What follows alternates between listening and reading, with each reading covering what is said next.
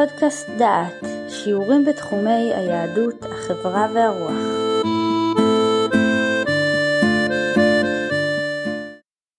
ברוכים הבאים לפודקאסט דעת לקורס אימון ושליטה. ולעז קואוצ'ינג.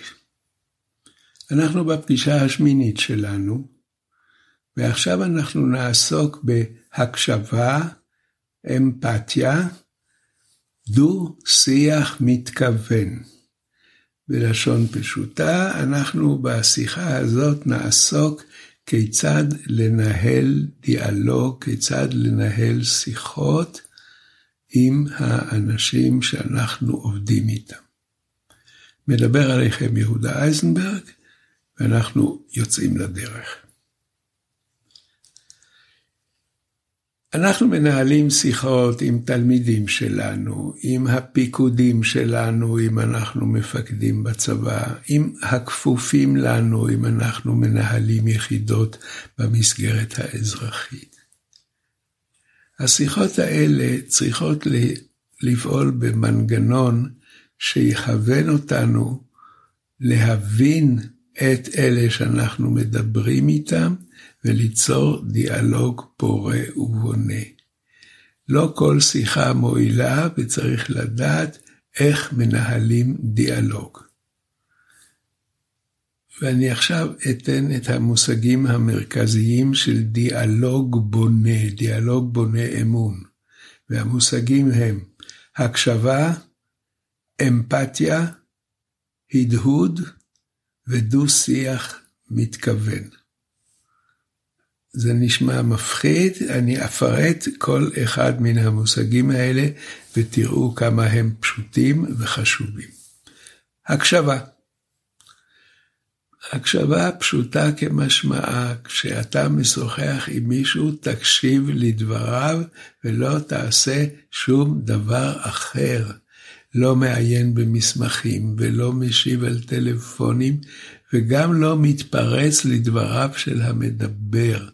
אנו מקדישים את עצמנו למדבר עמנו בלי שיעור. אמפתיה. אני אתן לכם הגדרה מקצועית ואחר כך אני אסביר. להכיר באופן ספציפי ומדויק את נקודת ראותו הסובייקטיבית המורכבת של הזולת, ולבטא זאת באופן שהזולת ירגיש שהובן. בום. אז אני מקווה שלא נפלתי מן הכיסא ואני אגדיר במילים של בני אדם. אני רוצה להבדיל בין אמפתיה להזדהות. ואני אתן לכם דוגמה. תלמיד העתיק בבחינה. וכשאתם שואלים אותו למה העתקת, אז הוא עונה, הבחינה הזאת קובעת אם אני אכשל במקצוע הזה או אעבור. אם אני אכשל בבחינה הזאת, אני עף מבית הספר. לכן העתקתי כדי שאוכל להמשיך ללמוד בבית הספר. טיעון כזה, אנחנו מבינים את המצוקה, אבל אנחנו לא מזדהים עימה. מה, למה לא מזדהים? אם תלמיד יזייף מבחנים ויקבל ציון טוב בלי שהוא יודע את החומר, ומורה יזייף קורסי השתלמות שהוא לומד ויעבור אותם בלי ללמוד שום דבר, אזי החינוך מתפרק, רמת התלמידים יורדת. לכן התלמיד הזה שסיפר שהוא העתיק כדי להציל את נפשו, אנחנו מבינים את מצוקתו, יצרנו אמפתיה אליו. אנחנו לא מזדהים ולא מקבלים את מעשיו. אם כך, אמפתיה זה השלב שבו אנחנו מבינים את הזולת, מבינים את נקודת מבטו ואת הצרכים שגרמו לו לנהוג כפי שנהג. אמפתיה איננה אישור של המעשה, אמפתיה איננה הצדקת המעשה. אנחנו, כשאנחנו משוחחים עם תלמידים או עם פיקודים או כפופים, התפקיד שלנו להביא את השומע לכך שיפנים כי אם הוא באמת רוצה להמשיך וללמוד בבית הספר, או לעבוד בעבודה שהוא נמצא, הדרך היא לחפש דרכים כיצד ללמוד, ולא כיצד לעבור את המבחן. אם כך אמרתי, אמפתיה זו הדרך להבין את המצב של השני ואת הסיבות להתנהגותו, לא להצדיק, אלא להסביר לו, להיות מסוגל להסביר מהן הדרכים לפתור את הבעיה בדרכים כשירות ומועילות.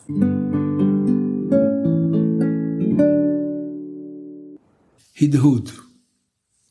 הדהוד, זה נשמע מפחיד ואני אתן לכם הגדרות שאתם תקפצו ממקומכם. אני מתחיל עם הגדרה של אייזק ניוטון, הפיזיקאי הגדול שבכל הזמנים.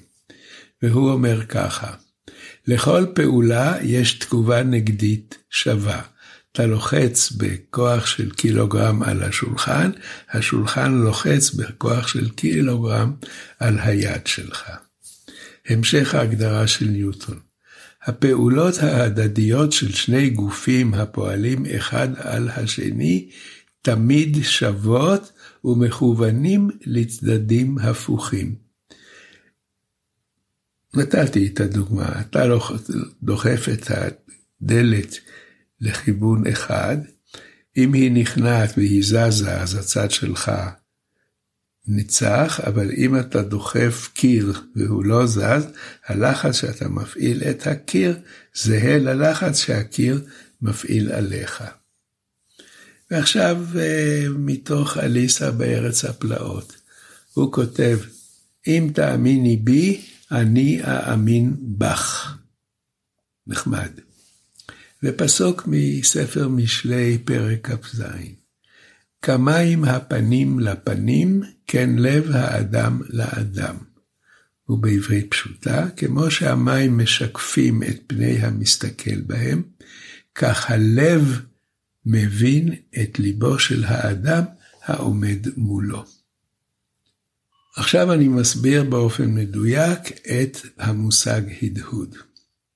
שמענו דברים, התלמיד אמר, העובד שלנו אמר, הוא דיבר, הקשבנו, לא הפרענו, לא עשינו דברים אחרים, שמענו את כל דבריו. אנחנו צריכים לחזור על דבריו כמו הד, זה המושג הדהוד, כדי להיות בטוחים שהבנו את דבריו.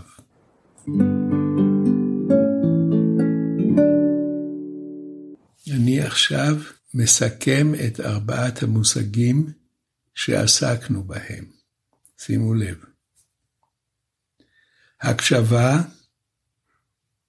להקדיש תשומת לב ללא כל הפרעה, אחרת זאת לא הקשבה. אמפתיה, השלב שבו אנחנו מבינים את הזולת. הזדהות, השלב שבו אנחנו מקבלים ומאשרים את מעשיו של הזולת. הדהוד, חזרה על דברי המדבר איתנו, כדי לאמת ששמענו מה שהוא התכוון להשמיע. עכשיו אני מגיע למושג האחרון, דו-שיח מתכוון. דו-שיח מתכוון פירושו דו-שיח בין שני אנשים, בין שני צדדים, שהאחד מקשיב לרעהו בלי עמדה שיפוטית ומתוך רצון להבין זה את זה. בדו-שיח מתכוון, אנחנו לומדים להקשיב ולהבין את האדם שאנחנו מדברים איתו, והוא לומד להקשיב לנו מתוך עמדה נינוחה ובלתי מתגוננת.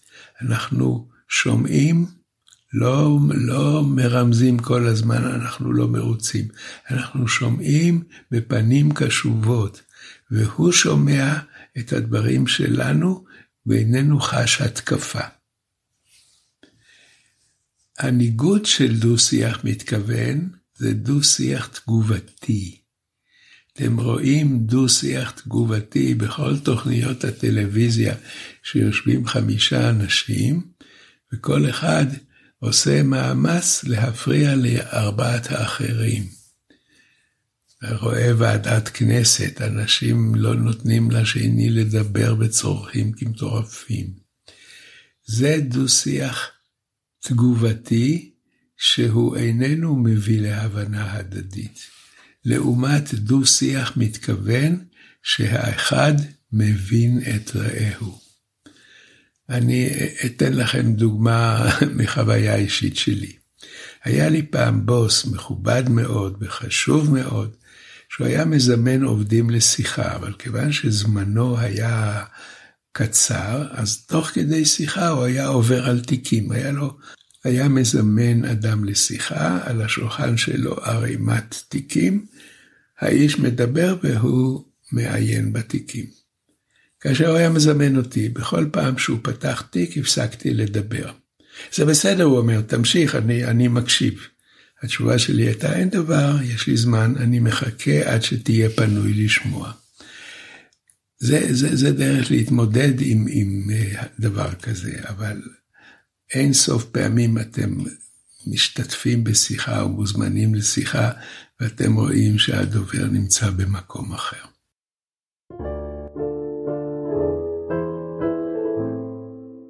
אני עובר עכשיו לתאר את השלבים של דו-שיח. א', הקשבה. להקשיב לדברי איש שיחנו בלי הפרעה, כאשר שפת הגוף שלנו מראה שכל תשומת הלב שלנו מכוונת לדבריו. יש שיר נחמד של יהודה אטלס, בספר הילד הזה הוא אני. הוא כותב ככה, כשאני אומר לך משהו, ואתה רק יופי יופי משיב, אני יודע שאתה בכלל לא מקשיב. ב. שיקוף, הדהוד, חזרה על הדברים ששמענו. המטרה היא להראות לצד השני ששמענו כל מה שהוא אמר. לדוגמה, אני שומע ש, האם שמעתי נכון? השלב הזה נראה טרחני, אבל הוא חשוב כדי שנדע שלא החמצנו דברים, וכדי שאיש שיחנו ישמע את דבריו ויבחן את עצמו אם אמנם לזה התכוון. לעתים אדם נסחף ואומר דברים מעבר למה שהוא התכוון לומר. ג. סיכום בשלב הזה אנחנו מסכמים את דברי האחר שאנו משוחחים איתו. אנחנו ממחישים שהקשבנו על ידי כך שאנחנו עכשיו חוזרים על הנקודות העיקריות שהושמעו. ד. אישוש או הבנה. אישוש הוא השעיה זמנית של זווית הראייה של המקשיב. עכשיו האישוש, אני מאשש את הדברים, אני עדיין לא אומר את עמדתי, לא קבעתי עמדה, או לפחות אינני אומר אותה. אבל אני עכשיו נכנס לנעליו של הדובר איתי, ואני אומר לו, אני מבין. הבנתי את דבריך, אמרת א', ב', ג'. עוד לא הגענו לשלב של מסכים או לא מסכים. עכשיו אנחנו עוברים לאמפתיה. עד עכשיו דיברנו על הצד הקוגניטיבי, הדיבור, ההקשבה, הסיכום והאישוש. עכשיו אנחנו עוברים לרגשות, לצד הנפשי.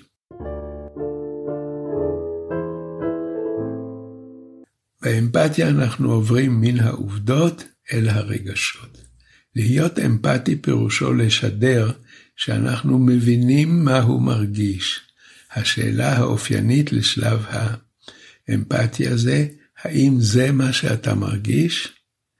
ואנחנו מצפים לשמוע אישור או שינוי או השמטה.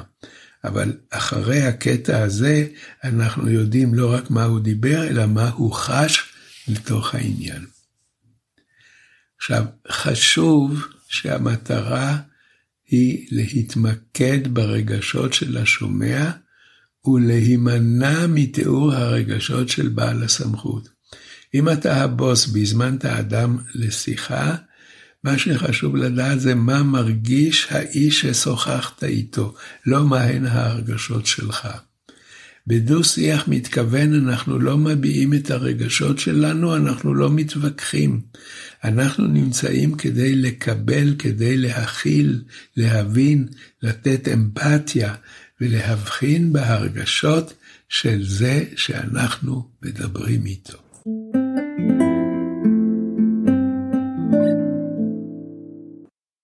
ועכשיו אני נותן סטנוגרמה של שני דיאלוגים. תקשיבו היטב, אחרי השמיעה של כל דיאלוג, אני אציג בפניכם שאלות למחשבה. שיחה א', שיחה בין מורה ותלמידה. מורה, ההתנהגות שלך אינה יכולה להימשך כך. לא נוכל להרשות התנהגות כזאת בבית הספר. את מפריעה לכל הכיתה, לא רק לעצמך, ואני מודאגת מאוד גם מההישגים שלך. תלמידה, מה את רוצה שאני אגיד? מורה, תסבירי לי מה קורה, הרי זה בלתי אפשרי. נתתי לכם שיחה בשלושה המשכים, מורה, תלמידה, מורה. עכשיו אני קורא משפטים מרכזיים מדברי המורה. אנחנו דיברנו קודם על דו-שיח מתכוון ודו-שיח שאיננו מתכוון, שהוא לא מתאים לדו-שיח מתכוון.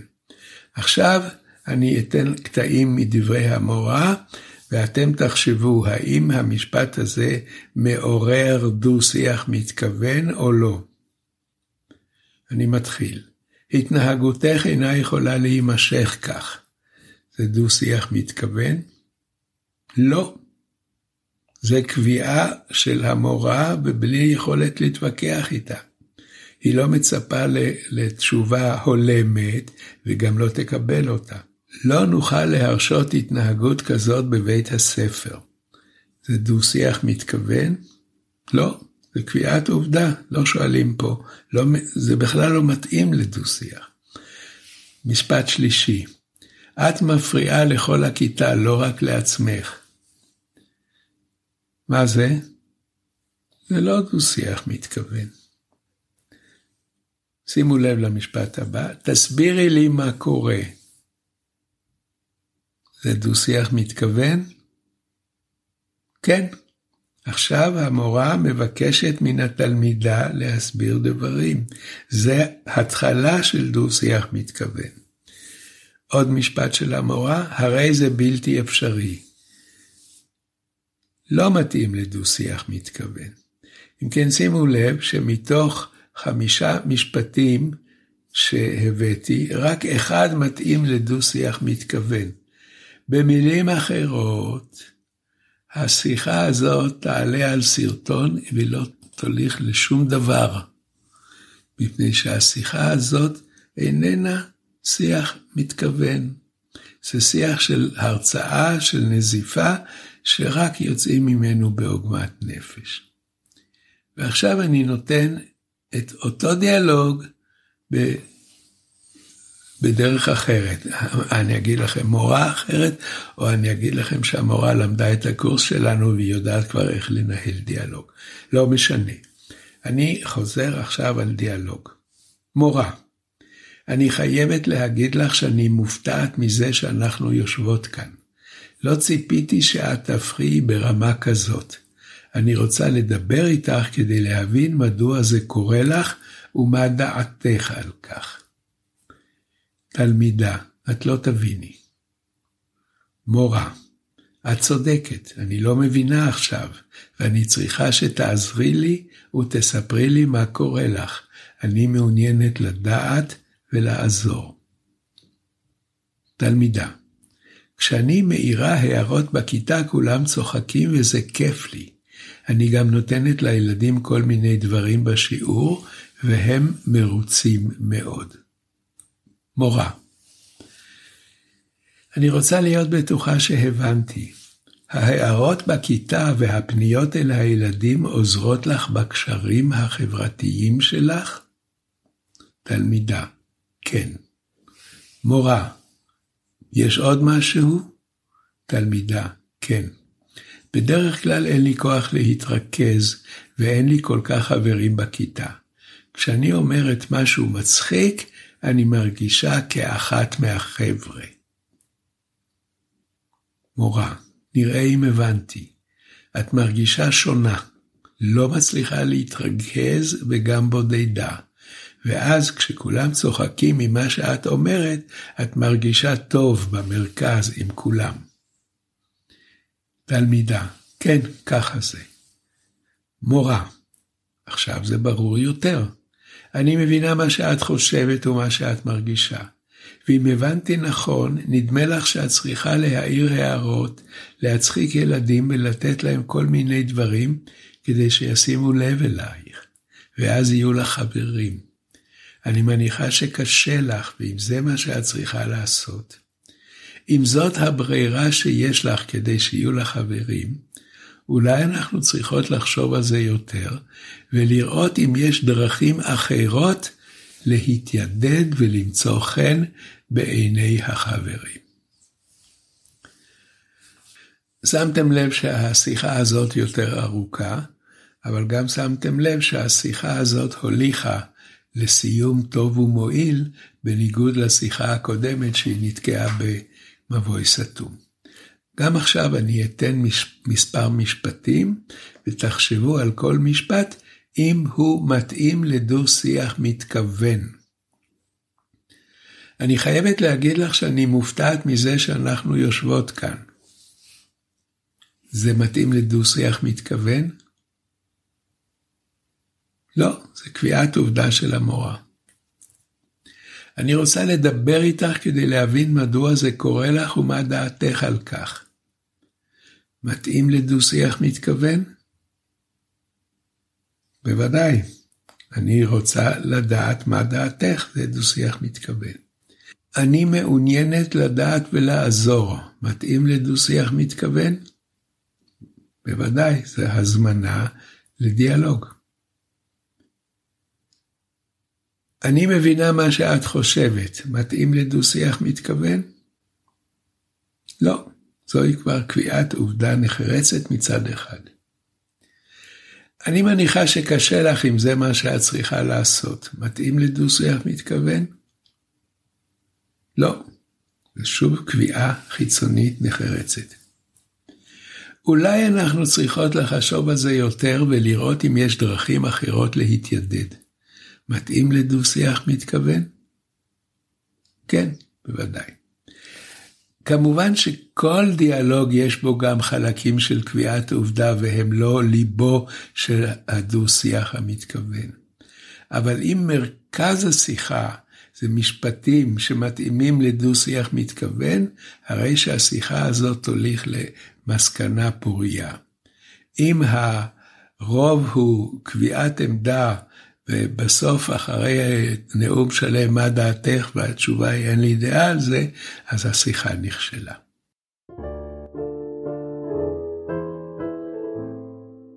אני רוצה לסיים ברשימה שהוצגה במועצה מקומית עמק יזרעאל על ידי ענת ירון.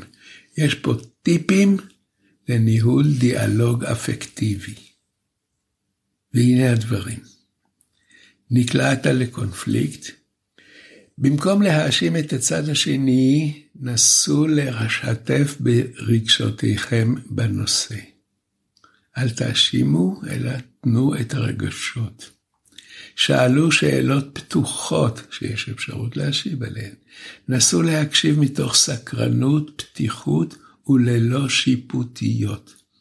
פעמים רבות זה מאפשר שיח ודיאלוג ממקום אחר. הקשיבו לדברי הצד השני מבלי לחשוב מה תהיה תגובתכם לעתיד. נסו לחפש נקודות בהן יש ביניכם הסכמות, אפילו קטנות. הימנעו מפרשנויות נחרצות לגבי הצד השני ומניעיו. אפשר גם להסכים שלא להסכים. נסו לחזור על דברי הצד השני, מה שאנחנו קראנו לזה הדהוד, על מה שבחר להגיד ולשתף. כך תדעו אם אמנם הקשבתם והבנתם. זכרו, פתיחות וחשיבה יצירתית מייצרות פתרונות חדשים. נתתי לכם סיכום שהוא ארגון אחר של מה שאמרתי, אבל הדברים הם אותם דברים, והדרך שבה הצגתי את הדברים, אני מקווה, יכלה להתקבל אל הלב.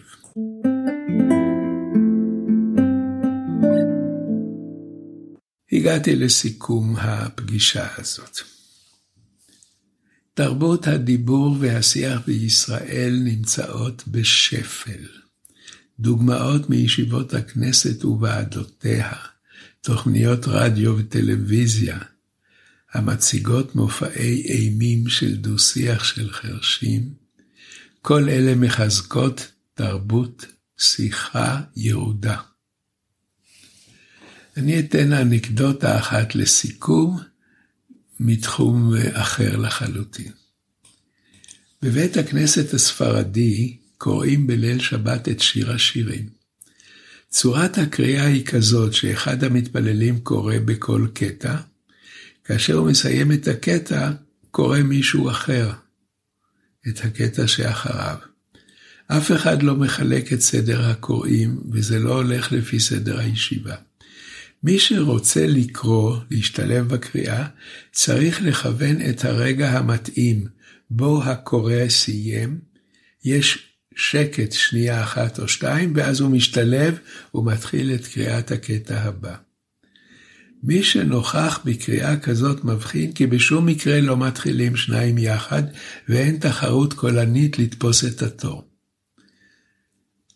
שקט, מישהו מתחיל, באותו רגע שהוא התחיל, אף אחד איננו משמיע קול. יש הטוענים שמתפללים המתרגלים מסגרת כזאת של קריאה, לומדים כיצד להשתתף בדיון. כיצד מתחילים לדבר בדיון, בלי להתחיל לפני שהקודם סיים, ובלי להיכנס לשיחה אחרי שמישהו אחר התחיל. זוהי אומנות ההשתלבות בשיחה. סיימנו, שוחחנו על שיחות, שוחחנו על דברים להגיע להסכמה, שוחחנו על דברים לעודד את הזולת, לדבר, להשמיע את אשר עם ליבו ולהגיב נכונה. להתראות בפגישה הבאה. שמעתם שיעור מאת פרופסור יהודה איזנברג. את הקורס המלא וקורסים נוספים ניתן לשמוע באתר דעת במדור פודקאסט.